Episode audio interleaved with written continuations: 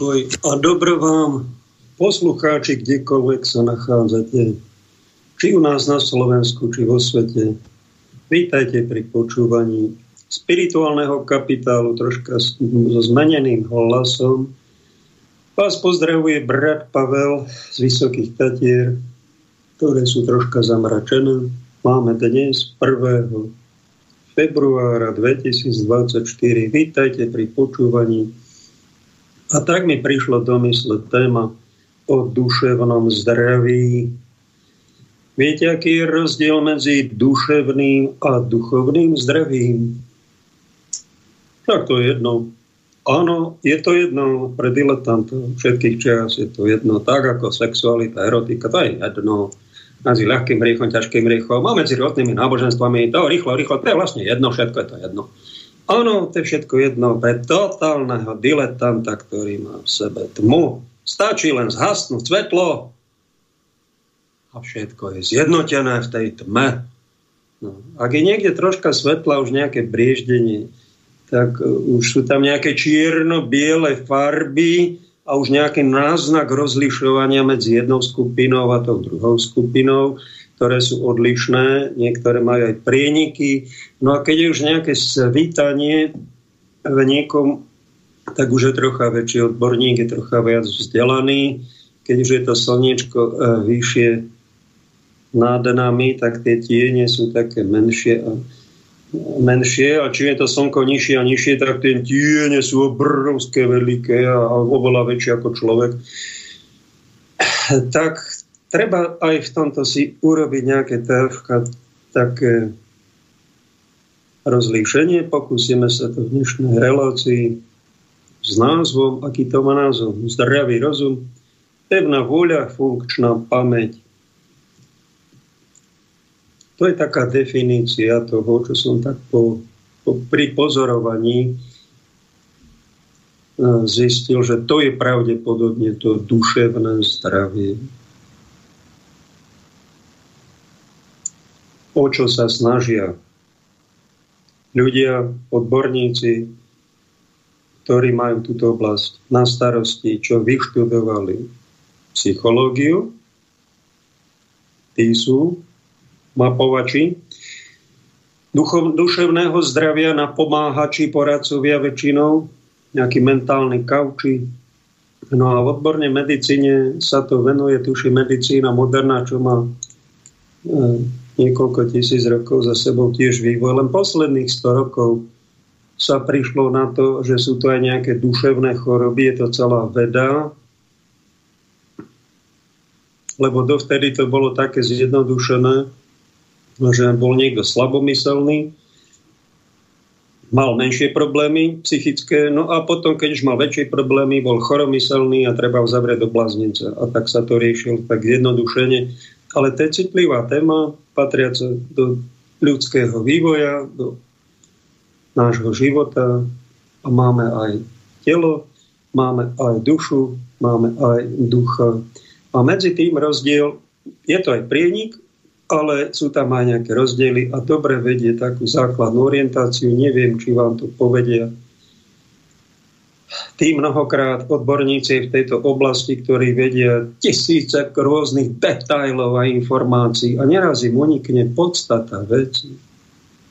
Ako lekárom, ktorí sú preťažení pacientami a obrovskými tlakmi medicíne a musia zarábať a bodovať a, a pacienti na nich hádžu svoje choroby a oni slúžia. A keď sa ich opýtate, pán doktor, a čo to je vlastne zdravie?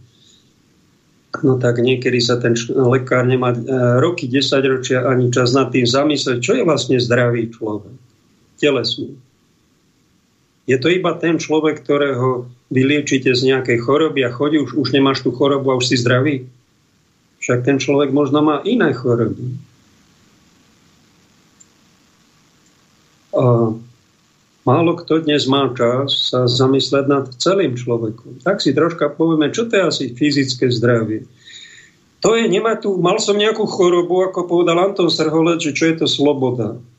Povedal na to zjednodušenú odpoveď, no my, čo sme boli zavretí v base, on bol 10 rokov za to, že chceli za hranice, My, čo sme boli zavretí za totality a odsudení do jachimovských lágrov, my veľmi presne vieme, čo je to sloboda.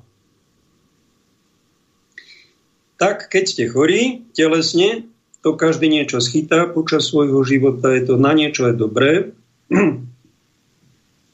Ako jednému pánovi, ktorý zhavaroval, ležal na traumatológii a denne som ho tam navštevoval so sviatostiami, tak som sa ho raz pýtal medzi rečou, a viete na čo je dobre byť takto dolámaný na traumatológii po havárii? On mal dlhé hodiny na premýšľanie, ale tu takúto otázku mu nikto ani z personálu nedal nemocnice, tak ja ako duchovný som sa to spýtal, nech rozmýšľa, na čo je dobré mať haváriu, byť dolámaný a liečiť sa v nemocnici. Na to musí trocha človek byť aj filozof, to my nemáme sklony, väčšina populácie nemá sklony filozofovať. My len špekulujeme, aby sme viacej zbohatli, aby sme mali väčšie úspechy, aby sme mali čo viac nážitkov. Ale nejaká filozofia do toho života, nejaká múdrosť, hľadanie tej múdrosti. Na čo je dobré zhavarovať? Byť dolámaný v nemocnici a tam trpeť mesiac a mať bolesti. Sa nemôžete ani pohnúť. To musí byť na niečo aj dobré, preto to Boh dopúšte.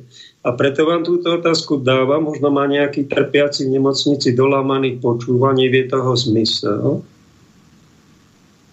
No tak, je to, tak som povedal takú zjednodušenú odpoveď, nech na ňom rozmýšľa na to, aby sme si uvedomili, aké je to šťastie, keď sme zdraví,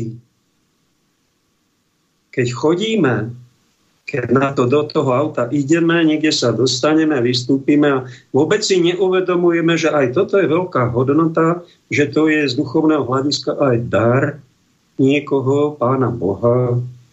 A tak primeraná reakcia by bola za to sa aj občas aj poďakovať, čo väčšina ľudí nerobí. A robí rýchlo, rýchlo. Užívame, bereme, žijeme, konzumujeme a, a aspoň sviatok, nedeľu alebo nejaké Vianoce, alebo zajtra máme sviatok obetovania. Sviatky sú na to, aby sme sa troška zastavili. A my, kresťania, vám radíme, poďakujme sa za, za niečo, čo sme dostali. A ďakujeme za čo? Však ja, ja nemám. Napríklad za to, že staneš ráno, že ťa nič neboli a že prejdeš pár krokov, že ideš do auta, odvezieš sa, to je Boží dar. To ťa nenapadne, keď si zdravý to, že chodíš. To musíš zhavarovať, prepáč, že ti to tak musím povedať, musí byť havária, musí byť auto na cimpr do šrotu, ty musíš byť dolamaný a musíš tam na a, a lekári ti bojujú o život a až prieš na to, aké pálky za tie operácie sa platia. Choďte len do Ameriky, tam to zistíte, koľko stojí aká operácia, tu ani vám nepovede. A vy zistíte, aký je to dar Boží až vtedy, keď je zlé. Napríklad, tak keď sa človek už z toho dostane a ozdraví a odíde z nemocnice, lekár mu povie, vy ste zdraví, podarilo sa, nech sa páči, podpíšte, ideme s pánom Bohom do Vidopol. Niečo, poďakujte pánu doktorovi, sestričke, dárujte nejaké kávu alebo nejakú bombu, alebo aspoň milé slovo. A vážme si to, tých, čo sa o naše zdravie starajú, ale potom človeka napadne, príde aj domov a ja som zdravý telesne, dobre sa mi stalo, teraz už to nebolí, ako ma to strašne bolelo mesiac. No ale človek ku takému zdraviu ešte potrebuje aj nejaké zdravé vzťahy, pekné vzťahy okolo seba, lebo keď to nemá, kto škrípe, jo, to je chore, a on z toho psychicky ochorie a potom aj telesne. No a ku zdraviu telesnému by som povedal, že ešte potrebujeme nejaký zdravý zmysel života, to sa už prekrýva s duševným zdravím a logoterapiou, ktorú priniesol do medicíny, tuším, Viktor Emanuel Frankl, ktorý prežil koncentračný tábor a prežil ho vďaka tomu, že mal nejaký zmysel toho utrpenia. Dal to, našiel tomu zmysel, lebo mnoho ľudí podľahne tým tlakom, tým krivdám hrozným aj biskup, eh, tento aj kniaz komunizmu, nebiskup, to bol kniaz komunizmu Gustav Husák, bol zatknutý samými komunistami za to, že bol akože vraj reformný komunista, tak ho dali do basy, tuším na 9 rokov.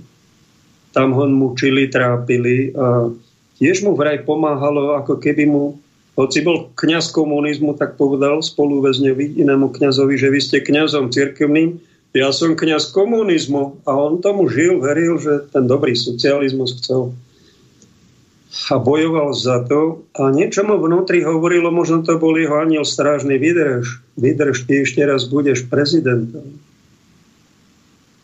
A predstavte si, on sa z tej base, z tých 50 rokov, kde ho dali kolegovia komunisti, on sa z toho dostal a on sa stal ešte prezidentom Československej socialistickej republiky. A bol tam, tuším, do Havla 14-15 rokov.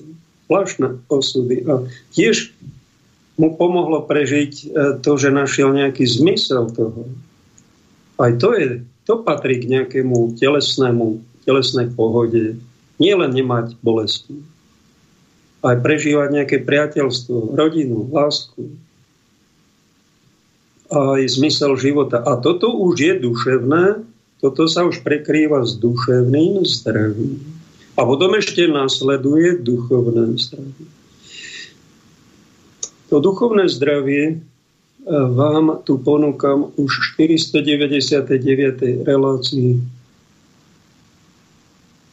Keď ma dali mimo službu 2000 2012 a 2013 som sa modlil v hospici Banskej Bystrici kaplnke. A čo ja mám teraz robiť? Prečo sa toto stalo? Pred bohostánkom v tichu som sa pýtal, lebo to bola aj stresová situácia, my to riešime modlitbou, aj obetou. No a tam mi niečo vnúklo, predstavte si v tichu, kaplnke, choď do mesta, prenajmi si nejakú miestnosť, a tam budeš chodiť do práce. A tak sa aj stalo, našiel som tam na Kapitulskej ulici za 108 eur za mesiac prenájom jednej kancelárie, kde som si presťahoval veci, osobné nejaké väčšie veci som dal jednomu pánu Farárovi na faru. No a tam som čakal, čo bude ďalej. A, takto, a to bolo presne 1. 2. 2013. 1.2.2016 som niečo podobné otvoril v centre Martina, neuveriteľné. 1.2.2000, tuším, že 18 som otvoril v centre Prešova takúto kanceláriu, kde som občas aj prenocoval za 100 eur. No a 1.2.2024 vám vysielam o tejto téme z Vysokých Tatier a čo je zamerom? No strážiť vám duchovné zdravie. Počuli ste, čo to je duchovné zdravie a duševné zdravie, aký je medzi tým rozdiel? Nie. Toto nás nikto neučil. No toto nebola žiadna maturitná otázka. Toto sa nikde ani nepíše. No to je náš problém, že nám unikajú podstatné veci sme prepchatí miliónom informácií. A my nevieme, čo to je telesné, duševné a duchovné zdravie. Sme my zdraví? Nie, nie, niečo nám chýba, sme chorí na rôznych oblastiach. A túto kanceláriu, ktorú vy aj vy počúvate, ja z nej vysielam, môže mať veľmi jednoduché kontúry, ale ak je v nej niečo, čo vám buduje to zdravie, keď si dáme na zdravie, všetci vieme, že zdravie je dôležité. A keď o tom nevieme, a keď z toho robíme prču, však my zhavarujeme, my padneme, niečo sa nám stane, my ochorieme a my budeme trpeť, veľmi budeme trpeť. A jedna z informácií, ktorú si zapamätajte, až keď to bude veľmi bolieť, si my uvedomíme, aká je cena zdravia tak ako som si ja uvedomil, som hrával basketbal za prievidzu. A preháňali sme to tam. Každý deň tréning, každú sobotu, nedeľu nejaký zápas buď doma alebo vonku. A tak sme to točili celý rok okrem nejakých prázdnin. mesačných. A bolo to náročné na fyzickú kondíciu, a ktorú dávali páni trenári prievidzi veľký dôraz na obranu, na prihrávanie si navzájom a na kondíciu. A keď som sa raz, vždy som mal vyvalené členky každý rok aj dvakrát, marodil som vždy na preťažené nejaké šlachy, chrbte ma strašne chrbát bolel a raz si pamätám, že som v strede ihriska na nejakom tréningu na účilišti, tam, kde si v Prievidzi, kde sme chodili trénovať, alebo športových, alebo na učilišti. Bolo to na učilišti, bol som v strede ihriska ja som sa vám musel odplaziť od stredu ihriska, tak ma strašne začalo boleť koleno a meniskus. Že ja som myslel, že, že končím, že nikdy chodiť nebudem a nohu mi odrežú. Taká bolesť krutá, príšerná, som sa odplazil a neviem ako. Na čo to bolo dobré? Odtedy viem, aké cenné je mať zdravé koleno. To vás nenapadne, že máte nejaké koleno, že to má hodnotu nie tisíc eur, ani 100 tisíc eur, ani milión eur viac. Že to je aj potom, že, vás, že to je nejaký boží, to vás napadne až vtedy, keď vás to strašne bolí. A keď vy zdraviete, potom si to koleno vážite, strážite, chránite a aj upozorníte ostatných a vy rodičia, deti a vnúčence. Daj si na to pozor, aby si neprechladol, aby si si neublížil. Daj. To patrí k životu a to už je niečo taký nadhľad duchovné. To už patrí k tomu duchovnému zdraviu a možno aj duševnému stráženiu si toho telesného zdravia. Tak čo to je to duševné zdravie? Povedal som to dobre. Podkúkané podľa života, že to je mať zdravý sedliacký rozum. Lebo málo ľudí dnes má tento zdravý rozum. Všelijaké šibnutosti, všelijaké bludy, extrémizmy, podliehanie nejakým negatívnym, hysterickým emóciám, nekritické zmýšľanie, niečo príjmem, vôbec si to nepreverím. Rozširujem paniku, rozširujem klebety, niekedy aj osočenia, alebo idem hovoriť, vyjadrovať sa k niečomu z kresťanstva a ja hlásam pri tom blúdy. To nie je zdravý rozum, to je chorý rozum. Spomínam len také, také drobnosti. To je celá veda mať zdravý rozum. Podobne pevná vôľa, kto ho nemá, tak automaticky chytí nejakú závislosť. Storakú závislosť tu ľudia majú. Nielen na alkohole, na droga, na vzťahov, na nejakých, nejakých prkotinách, dnes už aj na mobilov.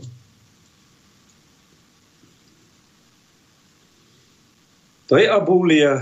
Keď je abúlia a za tým je nejaká nervozita, No tak fajčíme jednu za druhou, fajčíme jednu za druhou a, a však si už aj ubližuješ zdraví telesne. No ja viem, ale, ale mám nervy a ja si to liečím, tá, ne, ja sa upokojím. Aha.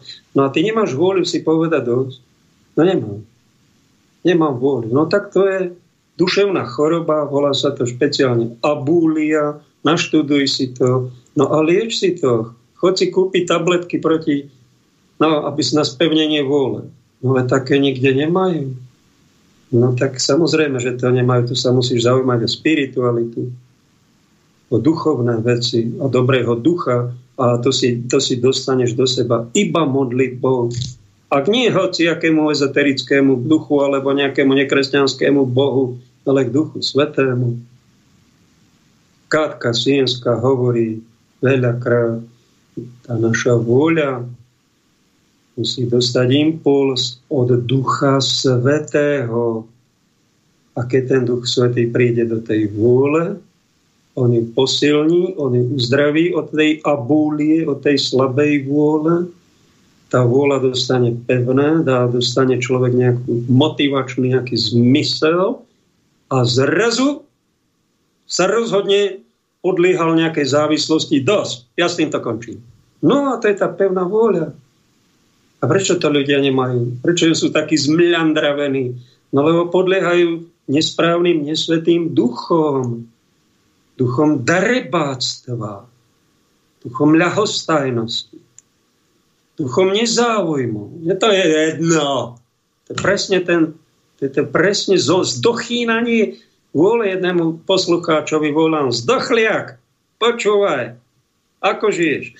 Začneme sa smiať. Pretože vidím, keď niekto nemá pevnú vôľu a nechce mať tú pevnejšiu vôľu, je zdochliak z duchovného hľadiska, tak humoristicky na ňo idem preto, nie aby som ho urážal, ale aby som ho nakopol. Daj trocha života do toho umierania pre pána Ján, ako to takto žiješ a mne sa nechce žiť.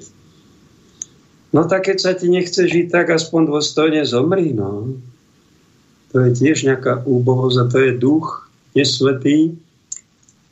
Tie tlaky, preto vysielam o týchto psychických veciach, lebo sám ich cítim. Nedelu som musel ležať, celú nedelu. Taká psychiatria tu nad nami je. No príšerné. A nejaký aniel prišiel, oblial ma to troška, dobral z, toho, z tej hrôzy nad Slovenskom, nad Tatrami a oblial ma problémami Slovenska a taká kyselina, no mal som čo robiť 2-3 dní, aby som to premodlil. Ale toto, keď poviete niekomu, kto to vôbec nezažíva, on si myslí, že vy ste psychiatrický pacient. No, tak to, pozor na toto sa v cirkvi a medzi darebáčikami úplne bežne deje, nevedia to rozlišovať. No a potom k duševnému zdraviu patrí aj funkčná pamäť táto pamäť je e, väčší, ľudia väčšinou poznajú len pamäť, ako majú v mobile, ako majú na hardisku v počítači, nejaké biokvantové počítače majú obrovskú veľkú pamäť, alebo nejaká pamäť sú knižnice, archívy. To je pamäť. A vonkajšia, ale my máme od Boha daný dar vnútornej pamäte, čo patrí, patrí tiež k duchovnému, duševnému zdraviu. A tú pamäť si netreba preťažovať zbytočnými informáciami. Snažím sa, aby tento čas, ktorý vám tu vysielam, aby som do vás, ktorý ma počúvate, nehádzal zbytočné informácie. Ak sa tak niekedy stalo, prosím pekne, prepáčenie, ja som tiež človek. Lebo to nazval to Max Kašparu, psychiatr a kniaz grekokatolický, že ľudia, ktorí neduchovne žijú, len povrchne žijú, a hrupnú si nejaký alkoholik alebo pivko, tak idú do krčmy a tam, čo páchajú, to, on to nazval diagnosticky, to je tlachání nad pivní pienou. Jo. Táranie, utáranosť, riešenie nepodstatných informácií a zabíjanie času plýtvanie energiami. Toto už, čo hovorím, to sú spirituálne diagnózy, ale keď je niekto povrchný človek a duševne nie je vyladený a alkoholíkom už má problémy, to je duševná choroba, aj alkoholizmus je duševná choroba. Je to v podstate duchovná diagnóza darebáctvo, je to zaplňanie svojej prázdnoty nejakými nepodstatnými vecami, preťažovanie svojej pamäti poškodzovanie tej daru, tejto pamäti. A tí ľudia potom, keď je toho veľa, keď sa veľa straší, veľa vysiela hlúposti, podstatné veci neriešime, tak ľudia blbnú. A takto si poškodzujú svoje duševné zdravie, rozum, vôľu aj pamäť. A my duchovní diagnostici a strážcovia vám hovoríme, toto chce zlý duch, Dajte pozor, milé detičky, to je Bobo, to pochádza už od Boba. A vy, keď budete nevážne brať vzťah pánom Bohom, tak príde Bobo a ten vám poriadne ten rozum poškodí aj vôľu, aj pamäť. Je dobre si to zvedomiť, a niečo pre svoje zdravie aj robiť. Podľa Národného centra zdravotníckých informácií bolo v roku 2022 u nás v psychiatrických ambulanciách s určenou psychickou poruchou až 1,5 800 tisíc vyšetrení. Aj napriek prebiehajúcemu covidu z toho 377 tisíc pacientov ambulanciu opustilo aj so stanovenou psychiatrickou diagnózou. Na porovnanie napríklad v roku 2014 bolo 1,700 tisíc vyšetrení, o 63 tisíc menej.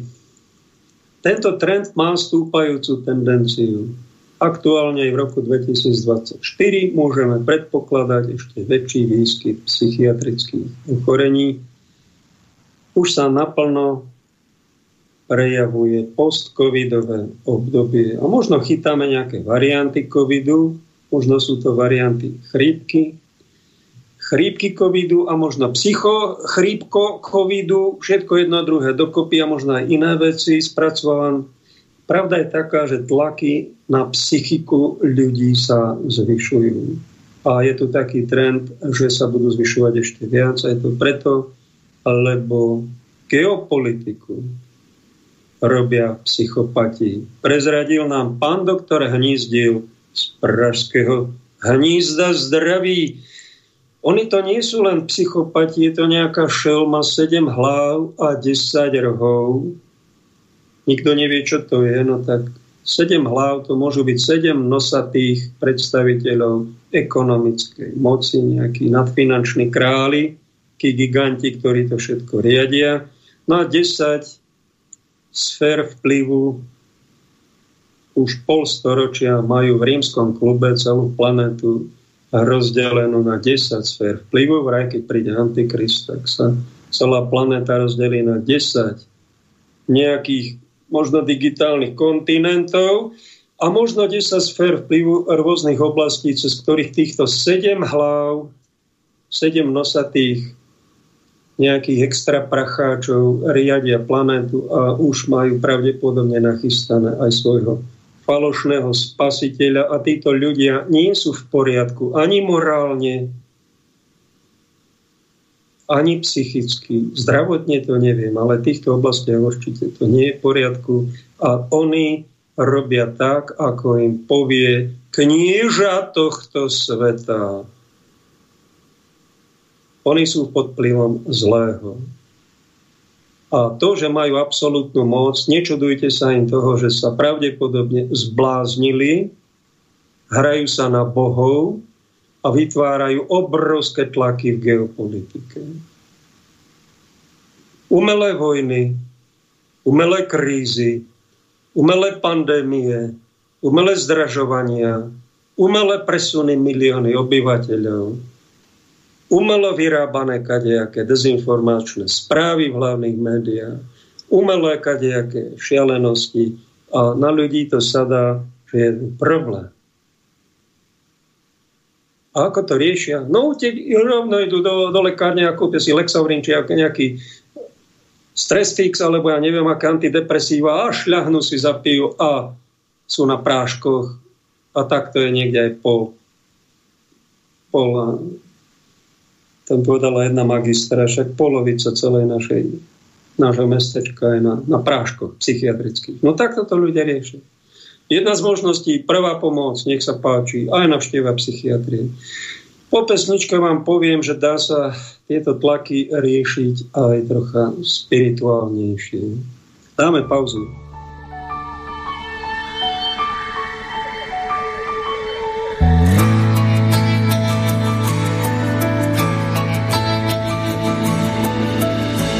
Kousek tajemství a srdce celé svůj rub a lístí tiše dá. I kapku neřesti s vodou, co břehy mele, do poháru lásky přimíchá. Jsem jako číš, láskou milenství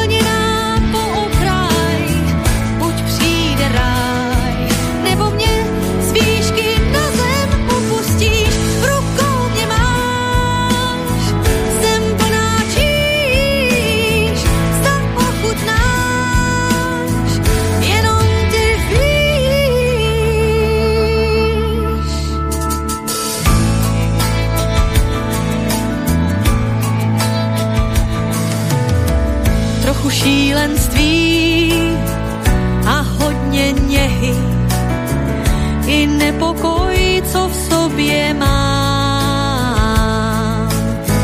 Pár kapek bolesti, roztáté loňské sněhy, do poháru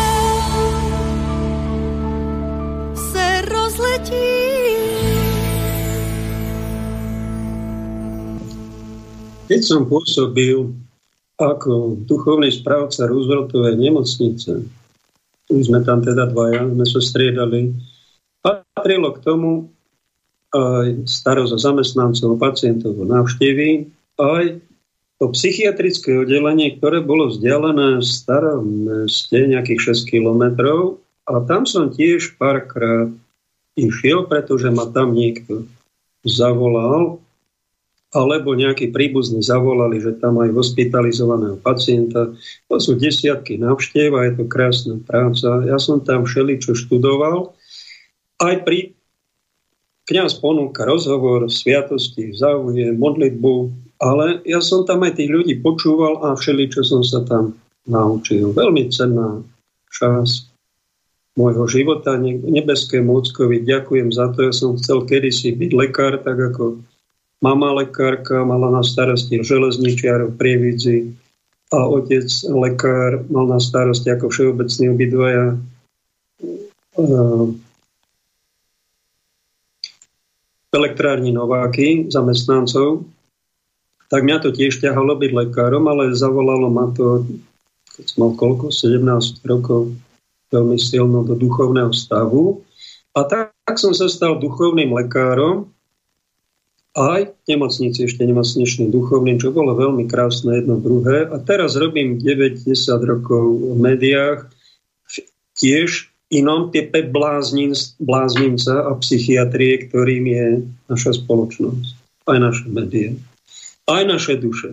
To sú psychiatrie rôzneho druhu. A návšteva na tejto psychiatrii Banskej Bystrici, tam som si vám všimol mať jedného poslucháča poslednej časti ktorý tam bol hospitalizovaný, aj tam chodí ako zdravý, ako dobrovoľník a snad nám niečo povie, e, čo tam všeličo je. Tak som si tam všimol, napríklad sú tam aj ľudia s psychickými diagnózami, vážnymi, niekedy až agresívnymi, že musia byť nejak, nejak izolovaní. Niekedy sa aj, že ma vôbec koní nepustili, lebo boli v takom nejakom rozpoložení. Sa, e, lekár vie, on rozhodne, No a prišiel som tam doraz do nejakej izby, kde boli tri sestry. V Kristu sa tam modlili, rozprávali.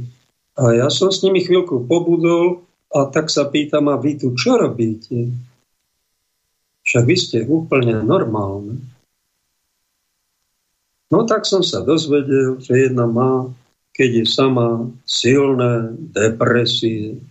Druhá rieši niečo podobné a volá sa to úzkosti. Tretia má niečo podobné v rodine, také psychiatrické stavy, že chudiatko o nás je rupli nervy a museli ho zobrať záchranka a tam ho dali a títo, tieto, dievč, tieto panie, oni vôbec neboli psychicky poškodení, po, nemali diagnózia. Predsa tam boli, lebo riešili nejaké psychiatrické boje, stavy svojho okolia pravdepodobne a ich diagnóza bola v skutočnosti ľudská veľká citlivosť. A citlivý človek, keď vidí besnotu tohto sveta, a nevie, čo s tým má robiť ako Barbara, tu videla psychiatriu v médiá, utiekla sa schovať za oceán, ani sa nečudujte. Pretože aj médiá, to je psychiatria. Aj tí paparacovia, čo snoria, špehujú, niečo uverejnia, aby mali slávu a, a poškodia meno a tam tisíc, milióny ľudí to sledujú, to je psychiatrické tlaky, z toho sa len verejná mienka tvorí a to je psychiatria jak vyšitá. A tá väčšia psychiatria, na tomto psychiatrickom oddelení to je tá menšia psychiatria. Politika, geopolitika, to je miliónkrát väčšia psychiatria okolo nás. A my, ak sme normálni, dobrí ľudia, snáď aj trocha citliví, tak toto my budeme riešiť. A väčšinou ľudia, keď už sú hospitalizovaní, idú, uh, idú ich tam nejako spacifikujú, im pomôžu, tak bodaj by, odborníci, ale veľa ľudí to rieši tabletkami, práškami. Ako prvá pomoc, ja vám to nemôžem zakázať. To je samozrejme starosť o duševné zdravie. Prvá pomoc, ako sa nezblázni z toho, čo sa deje. To bolo, čo spomínam, toto, čo som tam chodil pred 10 a 20 rokmi, čo vám teda ako duchovný, duchovný človek, spirituálne odbo- snáď odborník v nejakej oblasti, kde už mám nejaké tie, niečo na, naslúžené, aj na pochopené, tak aj z vlastného života odskúšané je, že my, keď prídu také psychické tlaky hrozné, tak to neriešime tabletkami, lebo sa okrádame o tzv. zásluhy. To vám chcem radiť. To vám chcem povedať ako niečo k téme. Možno niektorí to počujete prvýkrát, no tak počúvajte. Zobrať si tabletku a vyriešiť si nejaký psychický tlak vo svojom mozgu a tam mi chýba nejaký serotonín, ne, dopamín alebo nejaký ten hormón a zrazu tie lieky mi to vyladia a tie strašné tlaky sa pominú a ja sa začnem usmievať a všetko je v pohode. No tak to riešia takto svetskí ľudia. A iba takto. My to riešime modlitbami. My riešime to, tak ako vám hovorím skúsenosť posledného týždňa, v nedeľu som mal tak príšerné stavy, a to nie prvýkrát. Ja som to zažil vo svojom živote tisícekrát. Až mi jedna sestrička včera hovorí, ale choďte, choďte nejakú návštevu, nech vás niekto poteší a choďte sa rozprávať s niekým a takto to riešite, zaženiete.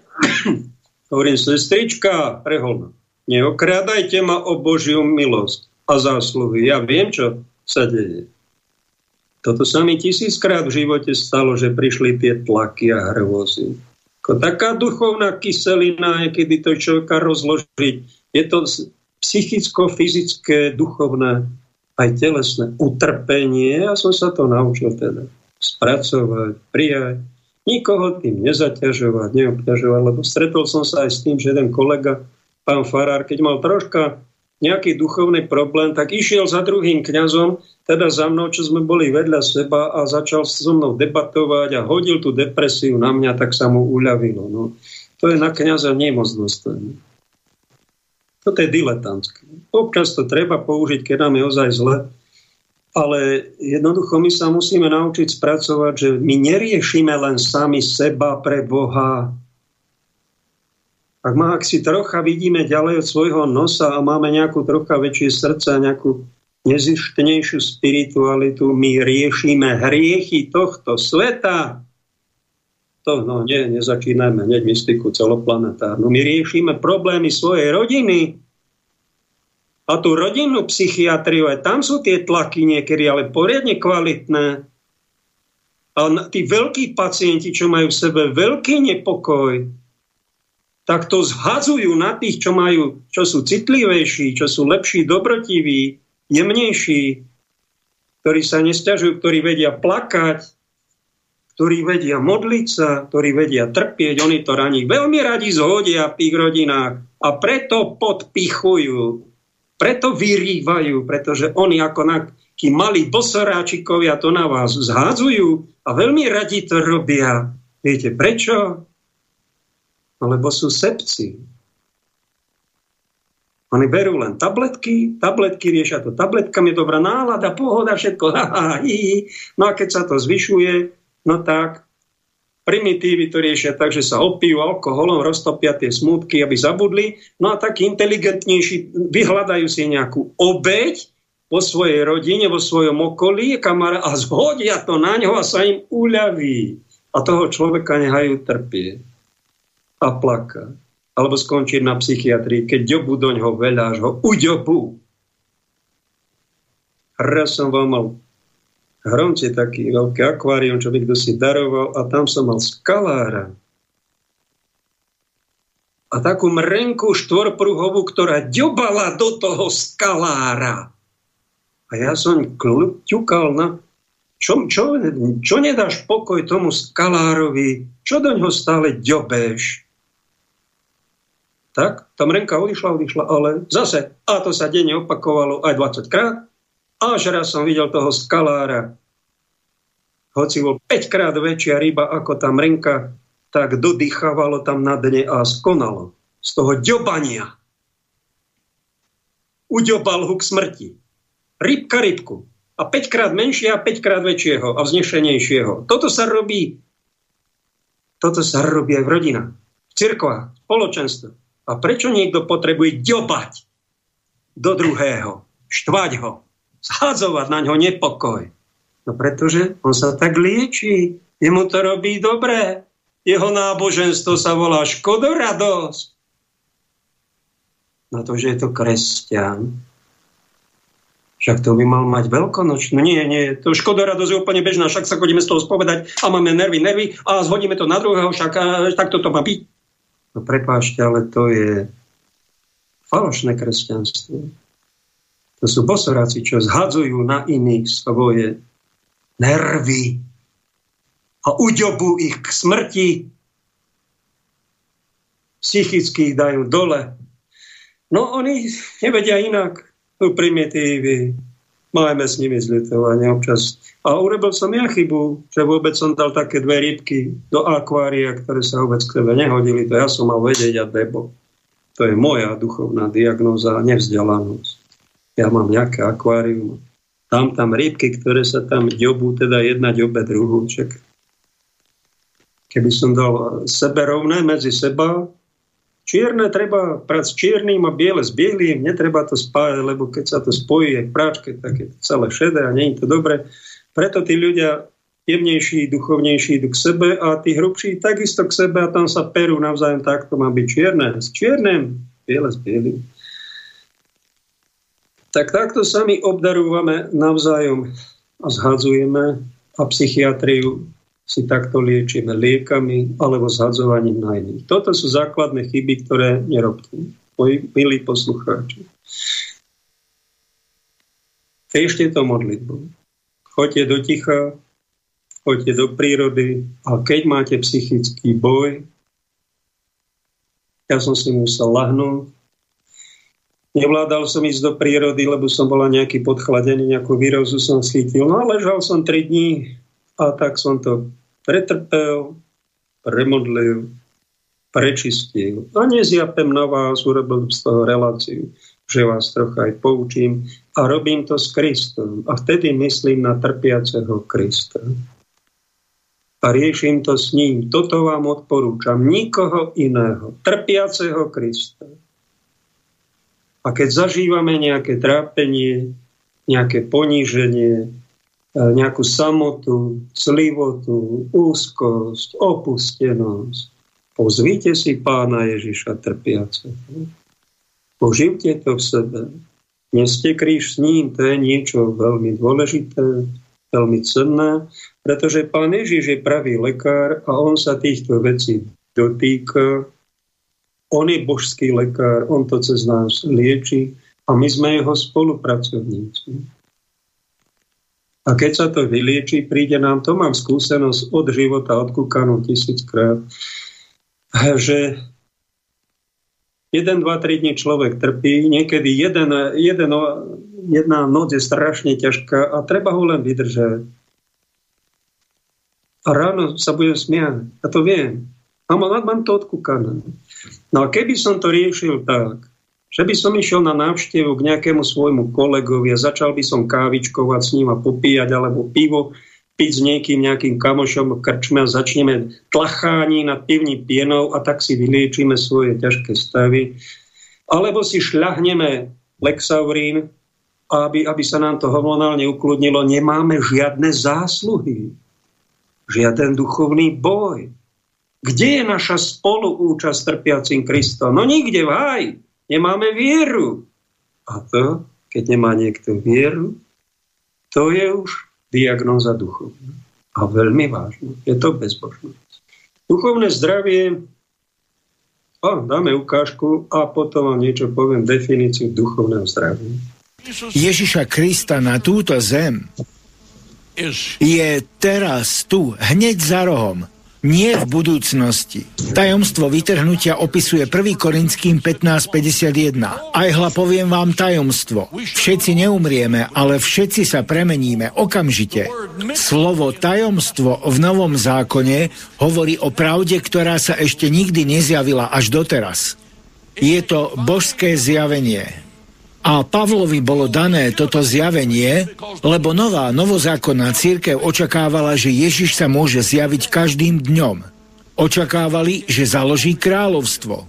Ale niektorí veriaci už začali zomierať. A tak sa začali pýtať svojich vodcov, čo sa udeje s tými, ktorí zomrú v Kristovi. A Pavol im povedal, poviem vám tajomstvo. Poviem vám niečo, čo Boh doteraz nikdy nikomu nezjavil. Je to zjavené vám, aby ste poznali budúcnosť. Ježiš povedal, keď uvidíte tieto znamenia, keď uvidíte národy bojovať proti národom, keď uvidíte, ako sa znova narodí národ Izraela, keď uvidíte, že Jeruzalem už nebudú šliapať pohania, keď uvidíte morálny kolaps, ako sa to deje teraz v Amerike, keď uvidíte, ako sa pravda stane lžou a lož pravdou, keď uvidíte, ako z prorokov urobia klamárov a z klamárov urobia prorokov, keď národ pôjde proti národu, keď uvidíte, ako Rusko príde zo severu, ako to opísal v 37. kapitole prorok Ezechiel a podá si ruky s Iránom, aby spoločne išli proti Izraelu. Keď toto všetko uvidíte, keď budete počuť, ako ľudia hovoria o znovuzrodení rímskej ríše, tak čas môjho návratu je už tu. Zdvihnite hlavy, vaše vykúpenie, vaše vytrhnutie je už takmer tu. Oslavte Boha v jeho dome. Keď tieto biblické verše zložíte dokopy, tak máte celkový obraz. Hlas Božej trúby ohlási príchod kráľa. Hlas Archaniela povolá spravodlivých z ich hrobov a po celom svete začnú explodovať hroby, keď tí, čo sú v nich, začnú stúpať k nebu, aby sa tam spojili so svojimi duchovnými telami. A hneď za nimi pôjdu tí, čo sú živí a budú okamžite premenení nadprirodzenou mocou živého Boha. Predstavte si to. To sa udeje. Možno už dnes, keď pôjdete domov, sa to udeje. Autá zostanú prázdne na boku diálnic a ciest. Motory budú bežať, ale v aute už nik nebude. Predivne zmiznú, keď opustia toto slzavé údolie a prejdú v okamihu do nebeských príbytkov. V domoch veriacich nájdete na stoloch prestreté taniere a príbory. Jedlo bude na šporáku, ale domáci budú preč, na svadobnej hostine baránka. Vytrhnutý z tohto bláznica, nazvaného planéta Zem, do raja, ktorý Boh stvoril pre tých, čo ho milujú. V novinách uvidíte obrovské titulky. Milióny ľudí zmizli, kresťania zmizli zo zeme. A v nasledujúcich dňoch bude globálna ekonomická kríza, pretože kresťania sú preč a nemá kto pracovať.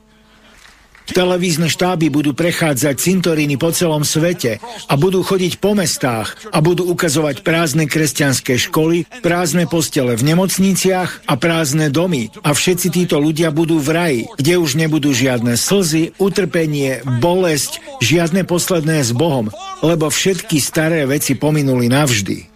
Na televíznych staniciach po celom svete sa objaví náhle prerušenie s mimoriadnou správou. Bude ohľadom toho mnoho komentárov, mnoho debat pri okrúhlych stoloch, kde sa ľudia budú snažiť vysvetliť, čo sa stalo a pritom nebudú mať ani šajnu, čo sa stalo. Niektorí z vás sa mobilnými telefónmi budú snažiť spojiť s príbuznými. Ale žiaden mobilný operátor nemá tak veľký dosah. Halo, halo, počuješ ma? Halo, počuješ ma? Cirkvy budú plné vzdychajúcich, plačúcich, hysterických ľudí, ktorí budú hovoriť, pán prišiel a nás tu nechal, aby sme prešli peklom na zemi počas veľkého súženia. Buď príjmete znamenie šelmy a stratíte svoju dušu, alebo budete sťatí. Bude to vaša voľba, keď budete prechádzať veľkým súžením, lebo ste odmietli Ježiša. Niektorí z vás, ktorí pozeráte toto video, sa postavíte do radu, aby ste prijali znamenie šelmy, lebo si myslíte, že to, čo hovorím, sú kraviny. Žijete bezbožný život a posledná vec, na ktorú myslíte alebo o ktorej chcete hovoriť, je Ježiš Kristus.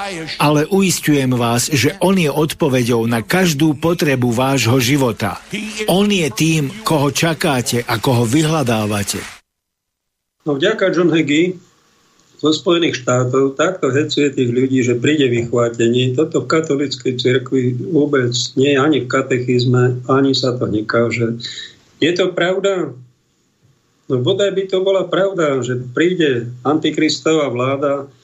Najprv to bude veľmi príjemné, lebo ten rozduchaný psychoteror a geopolitický chaos, čo vidíte okolo seba, to je umelo robené, aj počasie rozbláznené na to, aby to oni už majú dopredu nachystaného falošného mesiaša, ktorý to všetko ukludní, ponúkne riešenia, oddlží, ponúkne, nasíti, uzmierí, no a potom a všetkých aj oklame, že on je ten spasiteľ, ktorý prišiel, možno aj na UFO príde, už v americkom kongrese sa úplne na verejnosti hovorí, že UFO bolo kontakty z UFO a záznamy z UFO a podobné. A už oficiálna verzia z Bieleho domu v pravom čase, aby to v roku 2024 bolo nachystané. Oni tie UFA majú desiatky rokov nachystané. Ak sa zjavia na oblohe a vystúpi z nich pán spasiteľ, nezabudnite mu všetci začať tlieskať a všetkomu veriť, aj tie jeho bezbožnosti a potom, keď povie, že on je ten Ježiš Kristus, ktorý vás prišiel zachrániť a musíte ho počúvať aj všetky tie jeho anti, e, extra smilné doporučenia a, a rúhania poči pánu Ježišovi. Ak si budete mysleť, že toto je nejaká náhoda, nie, je tu záver dejín. Vraj pred týmto všetkým majú nás vytrhnúť ak sme teda kristovci a už na nebo pripravení, tak zrazu vraj zmizneme. No tak je také náznaky, sú apoštola Pavla aj pán Ježiš tam má, že dvaja budú na jednej posteli. Jeden bude vzatý, druhý ponechaný. Nie je to, je to v Ježišovom učení, len je to také potichu skryté. No ak to bude takto a oni sa už na to chystajú, ak náhodou zmizneme, tak zmizneme, už budeme tam, no ale väčšina ľudí tu zostane a bude musieť tú psychiatriu riešiť aj tie psychické tlaky a možno aj vyhrážanie sa mučenictvom za to, že majú Bibliu alebo sú veriaci alebo normálni ľudia a bude im hroziť detenčný tábor za to, že nemajú značku šelmy. Toto my v cirkvi na toto, týchto veľkých cirkvách vôbec ľudí nechystáme. A viete prečo? No lebo spíme. Spíme.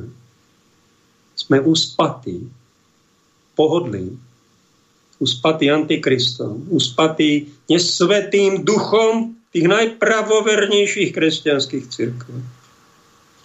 Preto je občas takýchto hecovačov aj pustiť a trocha si ich vypočuť a zvážiť, čo hovoria, či hovoria pravdu, lebo je celkom možné, že niečo takéto, čo hovoria, sa aj udeje a väčšina ľudí o tom ani nepočula v hlavných správach, ani hlavnocirkevno-liturgickom vysielaniu z tej najpravovernejšej zo všetkých pravoverných cirkví. No a to je už duchovná diagnóza. Čo je to duchovné zdravie? Je to Biblia, má 2000 strán a podobne poznámok. No a keď e, chceme tú podstatu vyťahnuť, hovorí o duchovnom zdraví, to znamená mať rád Pána Boha, nadovšetko ho mať rád, mať rád blížneho a mať rád aj seba samého. To je duchovné zdravie. Nikto ma to neučil, Duch Svetý mi to vnúkol, ak mi ponúknete lepšiu definíciu, čo to je duchovné zdravie, veľmi rád ho si vypočujem, môžete zavolať do dnešnej relácie. Nech sa vám páči. No a keď je niekto duchovne zdravý, nemal by rýchmať. Na to pán Ježiš no, upozorňuje, že bedlite. No a títo, ktorí vás vôbec neinformujú na tom, čo sa vôbec deje, kto vládne tejto zemi, že to je nejaká satanistická partička, ktorá urobila aj svetové vojny a má obrovský vplyv, to nie sú len nejakí psychiatrickí pacienti, to sú vyslovene satanisti. My nemáme záujem ich ani vypátrať, ani voči ním bojovať, my ich necháme tú hrôzovládu dokončiť. A to je naša duchovná diagnóza, to je trest za našu bezbožnosť a treba si to prijať ak si vy myslíte, že žiaden hriech nemáte, tak toto je váš vážny hriech. Pretože všetci, vrátane mňa, máme nejaké peniaze v peňaženke na nejakom účte či účtiku. A máme právo a povinnosť sa pýtať, ako je možné, že slušná žena tu má zarobené na to, aby ledva prežila a nejaká sebecká štetka má 10 razy väčší príjem ako matka detí. Však to je hlboko nemravné, hlboko neľudské. Toto nemôže duchovne zdravý človek byť ticho. Keby sme my mali štítku duchovného zdravia, ako tzv. hráme sa tu na otcov duchovný, otec, keby toto videl v rodine pre Boha, tak by zareval. Aby toto nerobil, aby jeden mal by sa išiel rozdrapiť 3000 rezňami na obed a druhý nemá. 3000 ľudí na ten rezeň ani nemá okolo neho. Kto je čo toto? No však to je nespravodlivé. To je hrôza. No takéto povie pápež veľakrát, že to je hrôza, treba to riešiť. A on to opakuje. A nikto to nerieši, no tak nejaký prorok, ktorý je zdravý otec. Beda vám, čo toto máte na svedomí Beda vám za tieto nespravodlivosti. Beda vám za miliardy chudobných, čo tu sú, ktorí sú vami nepovšinutí a vám idú rozdrapiť tie bachory z toho, čo vy robíte, vojny, sebectva, krádeže. Toto beda vám, preto to tak trocha herecky tu občas pripomenie, mňa to nebaví takto revať, ale toto je znak zdra- duchovného zdravia, nejakého zdravého otca, ktorý má nejaký mikrofón, ktorý má nejakú funkciu, nejakú, nejaký kapitál vplyvu. Ak sa nejaký tzv. otec medzi kresťanmi, no malým otec, či svatý otec, či nejaký otec biskup, arcibiskup, otec farár, na toto dokáže prizerať 10 ročia potichu, bez svetého hnevu, Viete, prečo to robí? Lebo ochorel. Podchladila sa vôbec jeho láska k Bohu. Stratil svoju ľudskosť. Pretože toto je na svetý hnev, na svetý bič. Toto kresťanskí lídry neponúkajú žiadne beda vám, nepovedia nikomu, nikdy a za nič. To sa dá pochopiť. Pretože kto by toto začal takto v médiách, v cirkovách, tak okamžite vyhodia z premiérskeho postu, z ministerstva, z parlamentu, z cirkvi ako fara, vyhodili by ho. A on by bol mučeník, bol by nula spoločenská, preto to on nerobí. On by si na to možno aj trúfol. On má, ne, on má lepší hlas ako ja. A zareval by oveľa silnejšie, on to nerobí jedného dôvodu, lebo vie, že ho by zabili. A takomto stave nemravnosti sme všetci dopadli na planéte. Preto sa veci dejú tak, ako dejú, pretože nemá kto moci pánov varovať, že bedavá. Že Boží súd sa blíži. A pán tejto planéty, pán Ježiš, zatočí s vami všetkými. A tých, ktorí sa Bohu rúhate, spadnete na tú svoju bohorúhavú papuľu. Obrovské hambe a na väčšie veky. Dajte sa vy na pokánie, lebo ten deň sa blíži. Hovorím, to nie je v nejakom naštvatí, že by ma rovno zaviedla nejaká psychiatria. A robím to troška poloherecky a vy cítite aj tú vážnosť za tým. A robím to účelovo preto, aby som pripomenul všetkým tým tzv. mojim kolegom, či ex-kolegom a veľkým teda kingom, ktorí niečo v živote znamenajú a nejaký vplyv majú, že vy budete za toto zodpovední, vy sa na toto usmievate ako nejaký evangelizační klauni. No áno, áno, to, tak, tak se to má dělat.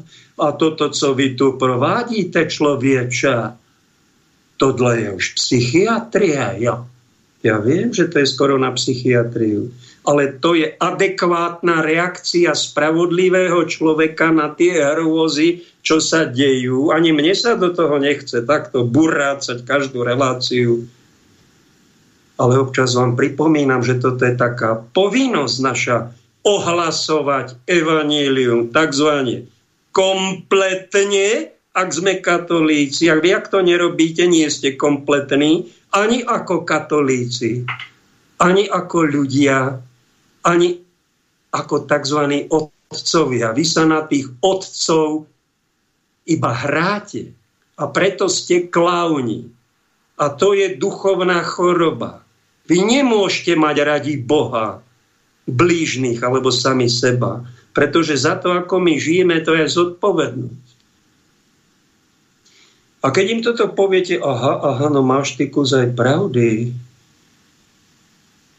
No a čo my s tým máme robiť? Však my sme teda všetci hry. No samozrejme, vy takýchto ľudí si v každej tej, na nejakej akademickej pôde aspoň jedného, alebo v dieceze, alebo aspoň jedného v Čechách, jedného na Slovensku si takéhoto nájdete, takéhoto delostrelca a dajte mu nejakú katedru, kde by učil, kde by ho celý národ počul. Nie, nie, to my delať nebudeme, jo. To by sme zneklidnili, jo to, to ateistické české prostředí. My radši budeme říkat, jo, něco je nad náma a budeme to tolerovat. Jo. Podobně v Rádiu Lumen, kdybyste chceli to tomu ponúknuť. Nie, nebudeme poslucháčov rozrušovať. Nie, nie. No ale oni sú už rozrušení. Oni už majú psychiatrie vo svojich rodinách, hlavách. A celá spoločnosť je celá psychiatria a toto burácanie by ich možno troška im dalo tie správne tabletky No ale nie, nie. To radšej necháme ako v rámci humoristickej relácie. No tak ja hovorím, dobre, ja, tu toho, ja to vám tuto zahrám ako nejaký herec, ale s tým, že teda život skončí aj tie naše fidlikania v tých svojich funkciách a kariérovania a cirkevničenie. Cirkevničenie, teda som myslel, to skončí no a budeme zodpovední za to, No a hlavné je teda nebyť pokrytec pre pána Jana, lebo to nemôže byť duchovne strávené. Dáme pieseň.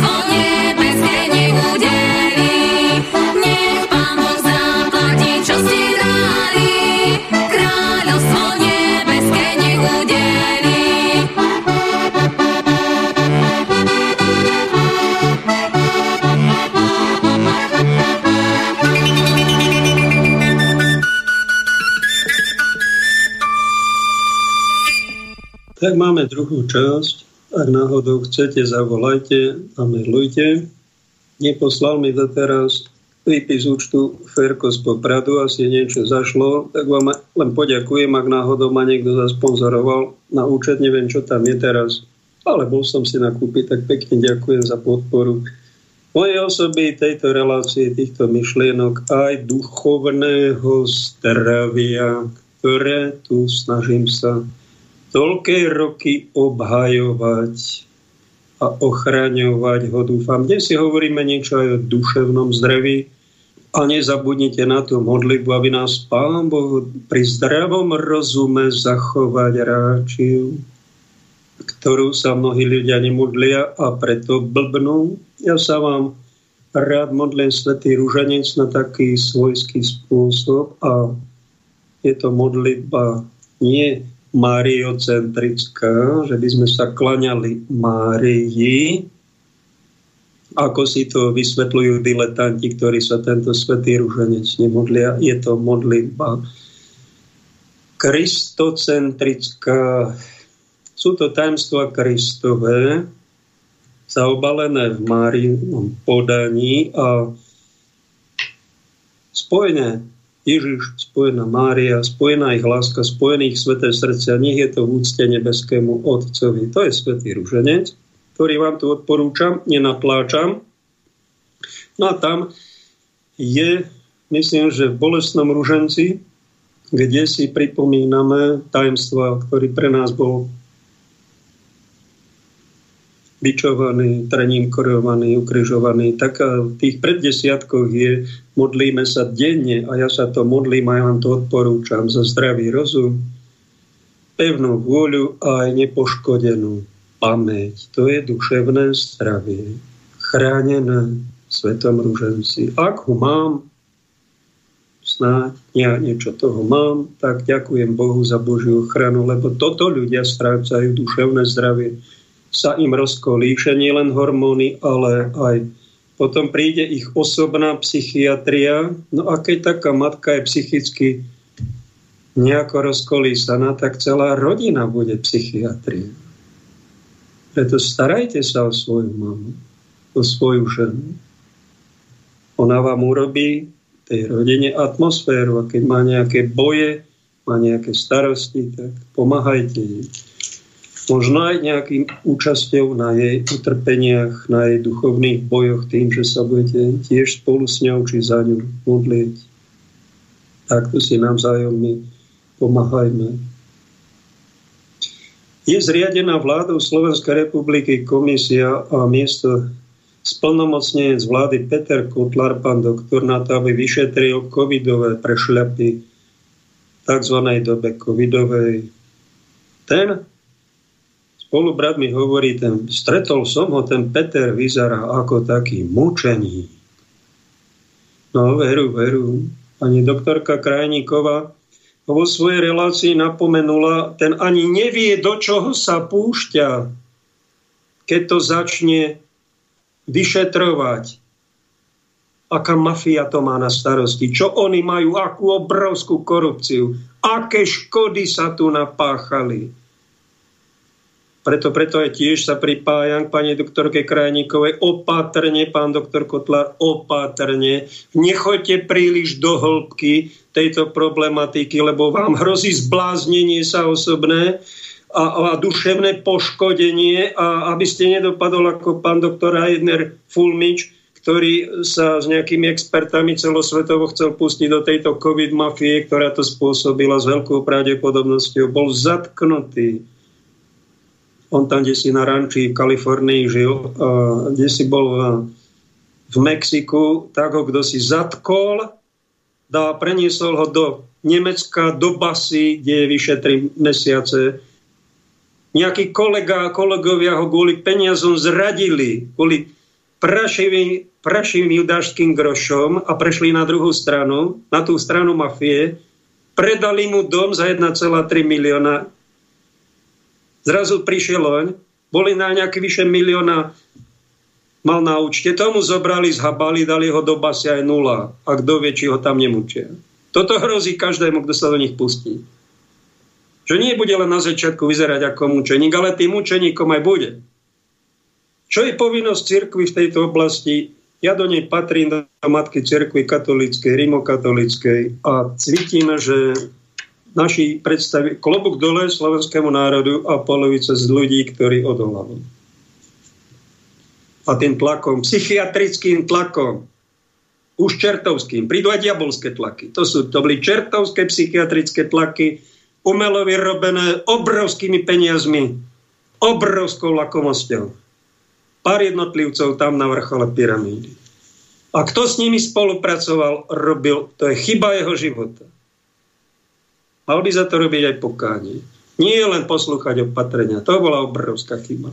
Čo je povinnosť teraz v tejto dobe po covidovej? Pánu doktorovi by som odporúčil povrchnejšie vyšetrovanie, nie do hĺbky, pre jeho vlastné dobro, aby to prežil, snáď to prežije, keď to bude v umiernenej podobe, tá správa splnomonecnica vlády, aby dal rôznym odborníkom nejakých pár minút do nejakého záverečného videa navrhujem mu niečo, čo mi tu napadli ako nejaké body, že by sa im tam zišlo.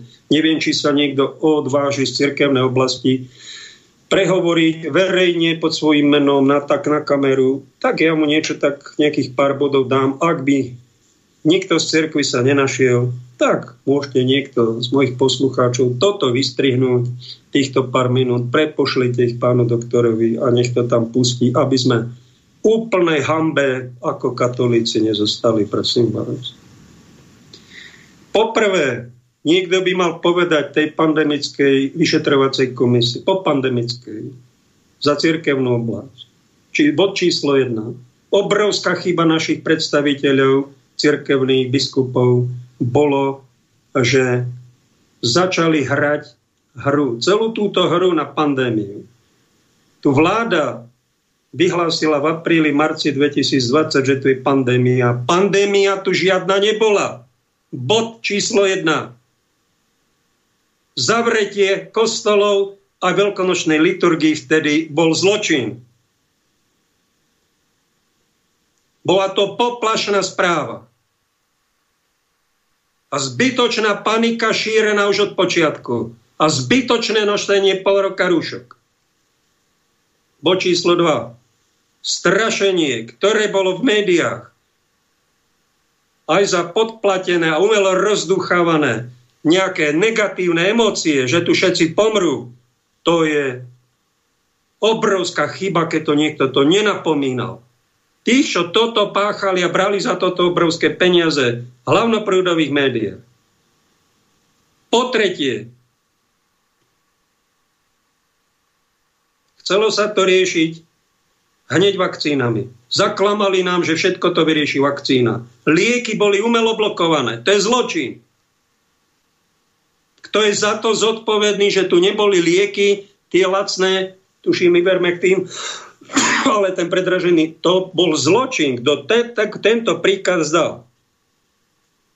A keď niekto chcel dávať vakcíny iným a nedal mu informovaný súhlas, myslíte si, že to už neplatí ten informovaný súhlas? Čo do tých ľudí dávate? Však to, sú, to je trestná činnosť. Dávať im nejaké experimentálne liek a oni nevedia ani, čo to je. Ale všetci vedeli, že to vyrieši pandémiu a rýchlo, rýchlo, všetci to musíme prijať. Túto paniku má niekto na svedomí. Medzi tými našimi otcami sa nenašiel jeden, čakal som, že aspoň jeden biskup sa ozve. A že napomenie tých, ktorí takéto neprávosti v tomto čase paniky robia. Bod číslo 4. Opatrenia neboli primerané. Boli aj zbytočné a spoločnosti aj ubližujúce. Po piaté, lacné a účinné lieky podplatenými zločincami vo fa- by farme boli blokované a tie drahé boli dávané a možno aj ubližovali. Chaos a panika spôsobili to, že lekári boli dezorientovaní. Celú pandémiu riadil nie nejaký odborný lekár, ale šašo po vláde. A nie jednej, celosvetovo. A robil sa z toho očkovacie lotérie a cirkus. Strašne niečo nedôstojné z medicínskej oblasti. Až sa čudujem, že všetci lekári sa nespojili a neupozornili na to. Vy ty si robíte srandu zo zdravia, z pandémie, z ľudí, ich zdravia. Toto sa robiť nesmie. Toto, toto organizujú sadistickí klauni. A otec, ktorý sa na toto pozerá z nadhľadu a vidí, čo sa robí s jeho deťmi, to nie je otec. Ten sa na otca iba hrá. Ten tam nemá čo robiť, prepáčte. Nemá čo robiť. Nerozumie dobe, v ktorej sa narodil. Po šieste.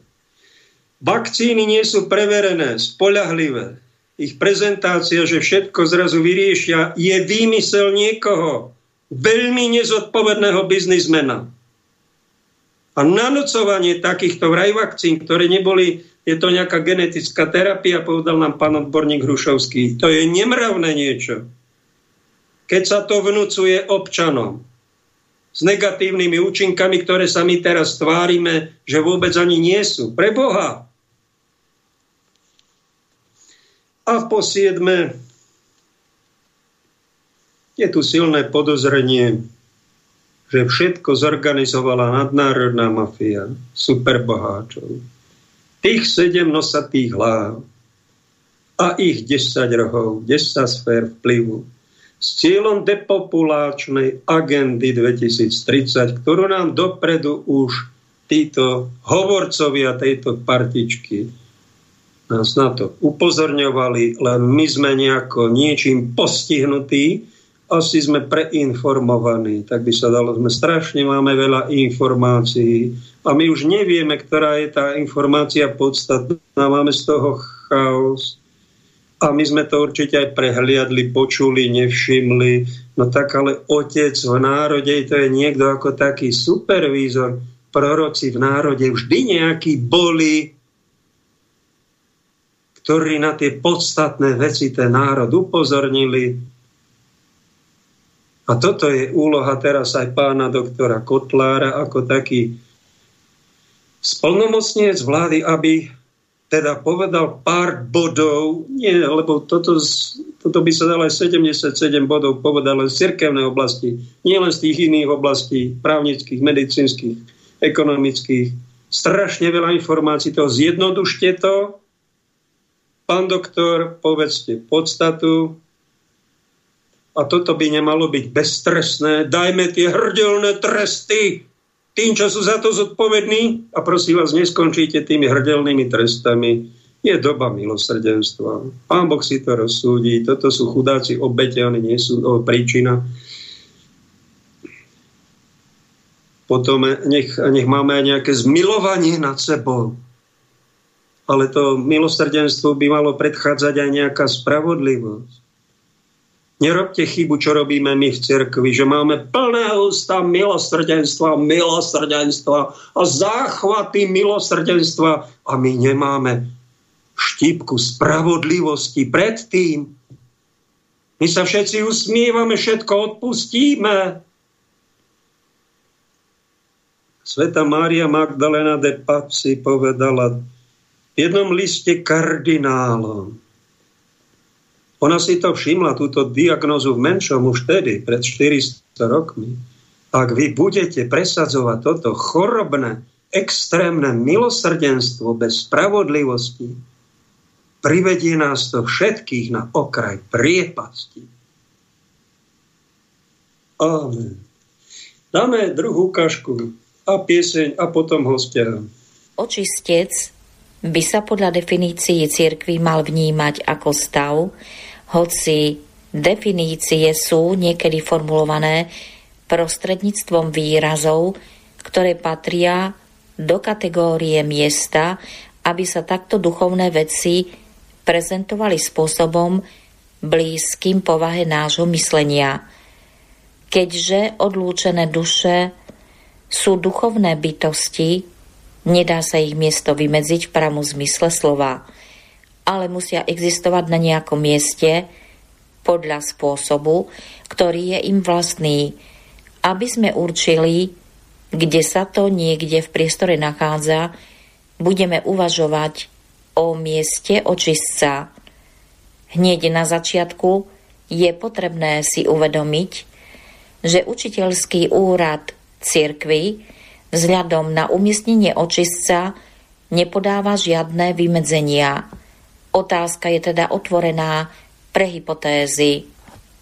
Počas storočí ich nebolo málo, a boli na najvýš rozdielne, hoci sa zdá, že niektorí grécky otcovia ako napríklad svätý Gregor Zenisi a svätý Ján Chryzostom umiestnili očistec do nadzemského priestoru blízko pozemského raja.